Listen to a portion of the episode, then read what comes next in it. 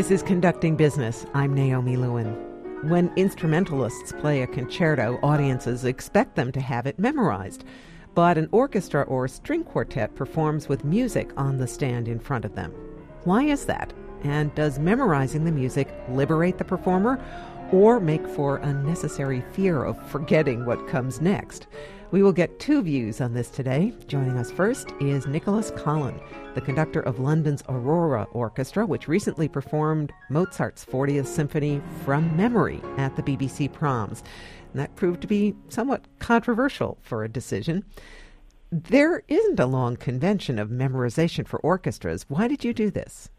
Well, it was partly to do with what else was in the program. It was part of a late night prom at the Albert Hall, and the other piece we were doing was uh, an amazing new piece by composer called Benedict Mason, which explores the whole space of the hall and all the orchestra to perform that piece from memory. So all the uh, 96 players were on a click track. Uh, we wanted to perform something quite traditional with it, and something we've longed to do for a, a while is perform a, a whole, you know, classical symphony uh, actually from memory with all the performers playing without music. And uh, it seemed to fit really well with this program, and, and indeed, I hope and believe it did. Now, your decision to have them memorize the Mozart too turned out to be pretty controversial. Norman Lebrecht's blog got several dozen comments about it. Some people thought the idea was very exciting, but other people thought that memorizing the Mozart was more of a gimmick.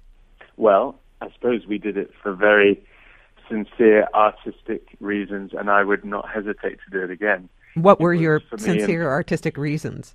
Uh, to explore what can happen when you take away the barrier of the music stand and the sheet music, and when you rehearse in a way that means that all the players and myself as the conductor really delve into the, the you know bottomless depths of a piece like like this amazing symphony.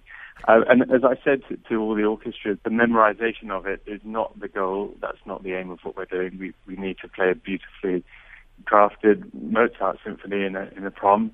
It's part of the journey to get there, and, and it's just something that we'll do on the way. Did you get any pushback from them when you said this is what we're going to do? Did they say, "What? You're crazy"? No, I mean we have as an orchestra, we've done bits and pieces, little things from memory. So uh, it's known as a group which sort of pushes the boundaries on the, that front. And I think, to be honest, they sort of said yes to this concert about eight months ago and probably thought, oh, that'll be easy. And then, and then about a month ago, started thinking, oh dear, we've actually got to do that. And to be honest, you know, some players did find it quite stressful. Some left it quite late.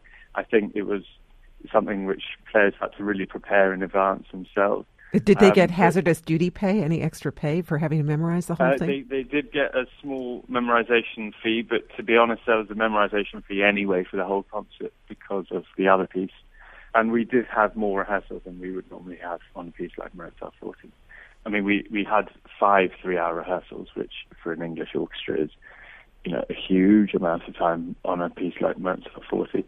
But nearly all of that was spent musically rehearsing, not uh, nothing to do with memorization, because by the end of the first rehearsal, everyone had it down from memory, which surprised me. It has to be said.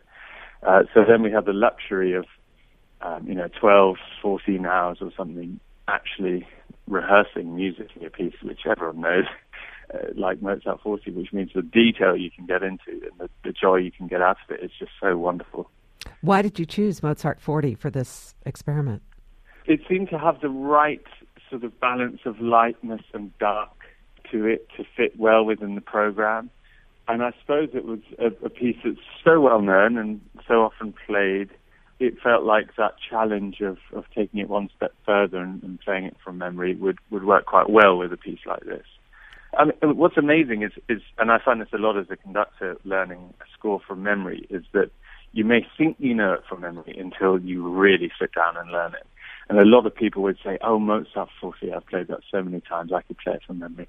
And you say, "No, you can't," because the little variations that, that Mozart makes and the little changes in that, that five bar phrase instead of a four bar phrase when it cut the tune comes back, whatever it is, you know. Were you ever worried that people would forget something, lose their way while you were going along in performance?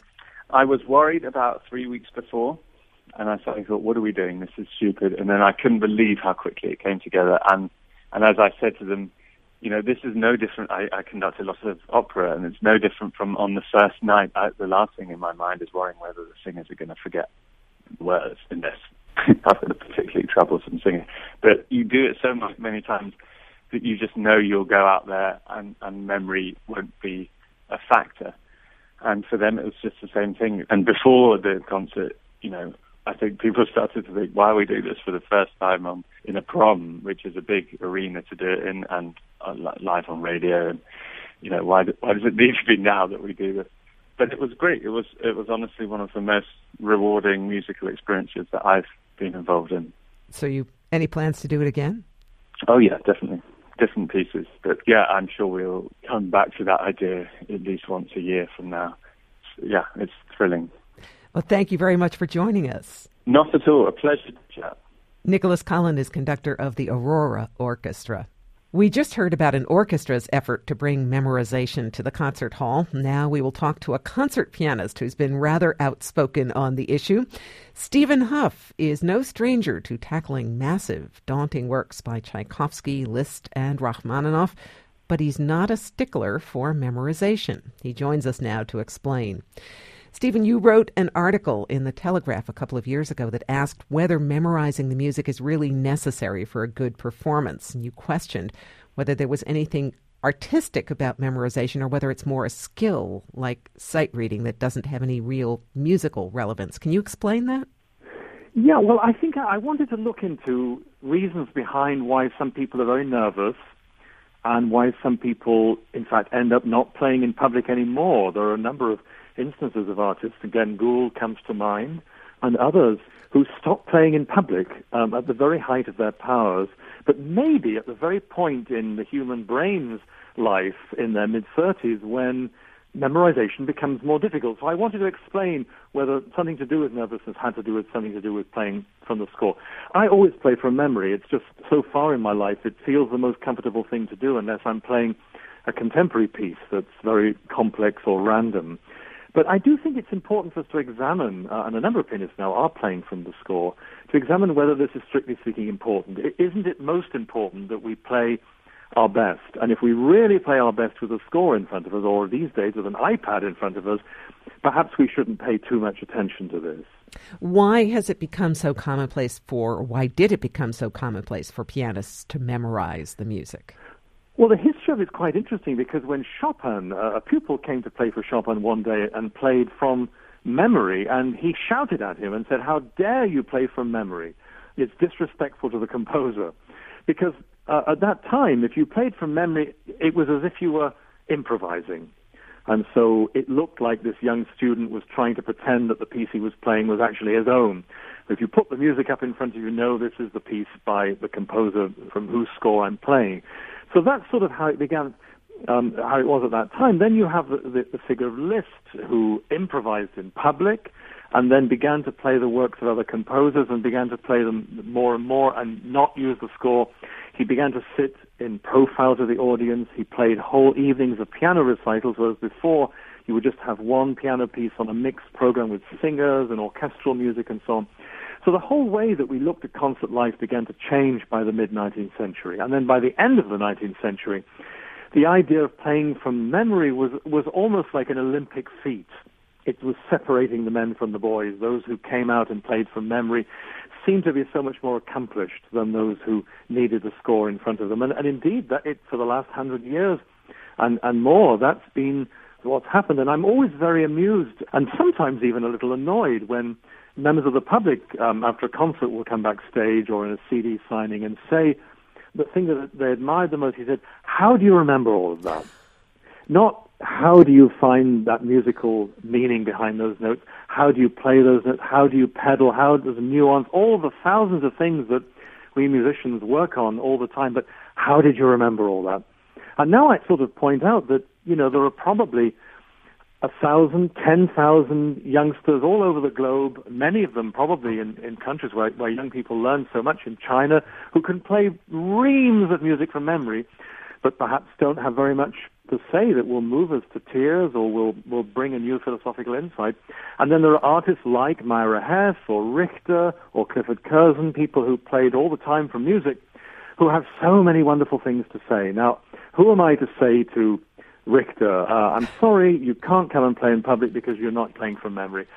I think this does require a re-examination uh, of, of, the whole tradition of that. But I, would have to add to that, though, that I do think it's important to learn the sort of technique of learning a piece of music and memorizing it. Because playing from the score is not that you don't memorize it, it's that you actually feel more comfortable in that moment on stage to have the score in front of you.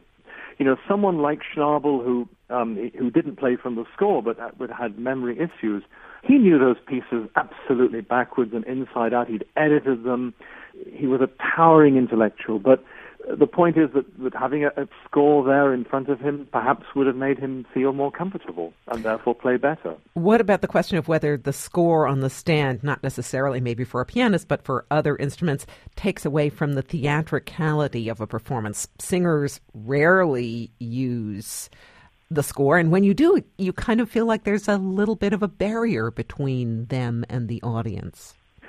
Yes, it's the visibility of it, isn't it? It's a little bit like the autocue. Um, if we could see the newsreader actually reading from a sheet of paper, we'd, we'd find it a little bit distracting. But the fact that they read from an autocue, um, teleprompter, I think is what we call it. Bother us. Um, the same with with prompts. You know, many um, pop singers, I think, have prompts all over the stage. I think famously, Barbra Streisand has many prompts with the words of her songs, but we don't realize it, we don't see it, so it doesn't bother us if you're telling a story in, in a song, and particularly, of course, in opera, there is a difference when words enter into the picture because as a singer, it's as if you're speaking to the audience. As a pianist, of course, I, I'm not. I don't see the audience because I I sit in the one place in the hall where I can't see them. Very different, of course, for a violinist or a cellist. I think we just have to be a little bit free about this. We have to be a bit loose. It will depend on repertoire. It will depend on the occasion. I just feel that it, it, it shouldn't be a barrier to performance. People shouldn't feel in their 40s and 50s, I, I have to give up playing in public because my memory isn't as good as it was when I was 19. There's certainly a sense, I think, in which playing from memory, which, as I said, is, is what I do all the time in, in, in, in you know 99.9% of my concerts, gives me a sense of freedom and almost of, of improvisation, as if I'm making the piece up as I go along that it gives me a, a feeling of, of, anything could happen, you know, that barriers are down. In, in a way, if the score is up there, I can feel a little bit more restricted. But if the score is up there, what I do find is that I discover new things sometimes during the performance. Sometimes memory is, is about, particularly let's say in a piece with a lot of counting issues. So you have, you know, three bars of this and then two bars of that and then a change and then another bar of this. And often you can find as you're playing that you're really thinking of the numbers of the patterns rather than just expressing the music behind them. And with the score up there, uh, I think it's possible perhaps to go deeper into the music of the score than, than it would be otherwise. Of course, as a pianist with the score in front of you, you also have the issue of a page turner. Does that That's create right, yes. challenges? The curse of the page turner. Because, well, I shouldn't say that. I've had some wonderful page turners. I've also had some terrible page turners in my my time. One of the worst was a friend of mine who offered to turn pages for me when I was playing my own second piano sonata, and um, that was a piece that I hadn't memorized. Uh, well, I didn't feel comfortable playing from memory. It's probably the, uh, the more accurate, but he was leaning into the piano and he had a, a, jacket with a lot of material on it. And at one point, it was actually draped over the keys so I had to play the keys through the material of, of his jacket, which was terrible. And then he, he got in the way so I couldn't reach to a note at the bottom of the instrument. It was an absolute disaster. At the end, he said, You'll never ask me to turn again, will you? And I said, No, I won't. of course, we're still great friends, but page turning was not his particular skill. Well, it sounds like page turners will be the subject for a whole new conducting business. Bottom line on memorization if it feels right, do it, and if it helps you to have the music, use it? Pretty much. I mean, I might just say, you know, be kind to yourself. Uh, don't kill yourself. I mean, don't take the shortcut. I think that that's an important thing, and particularly um, with younger artists, with students. Uh, you know, don't just sort of start learning a piece and saying, oh, this is going to be difficult to memorize, I'm just going to play it from the score. Learn it thoroughly, memorize it as if you're going to play it from memory. But then on the, on the night, if you find that you'll play it better with the score, don't have any, any worries about using it, I think. Thank you very, very much. My pleasure. Thanks. Stephen Hough is a concert pianist and also writes his own blog. This has been Conducting Business. Brian Wise is our producer. I'm Naomi Lewin. Thanks for listening.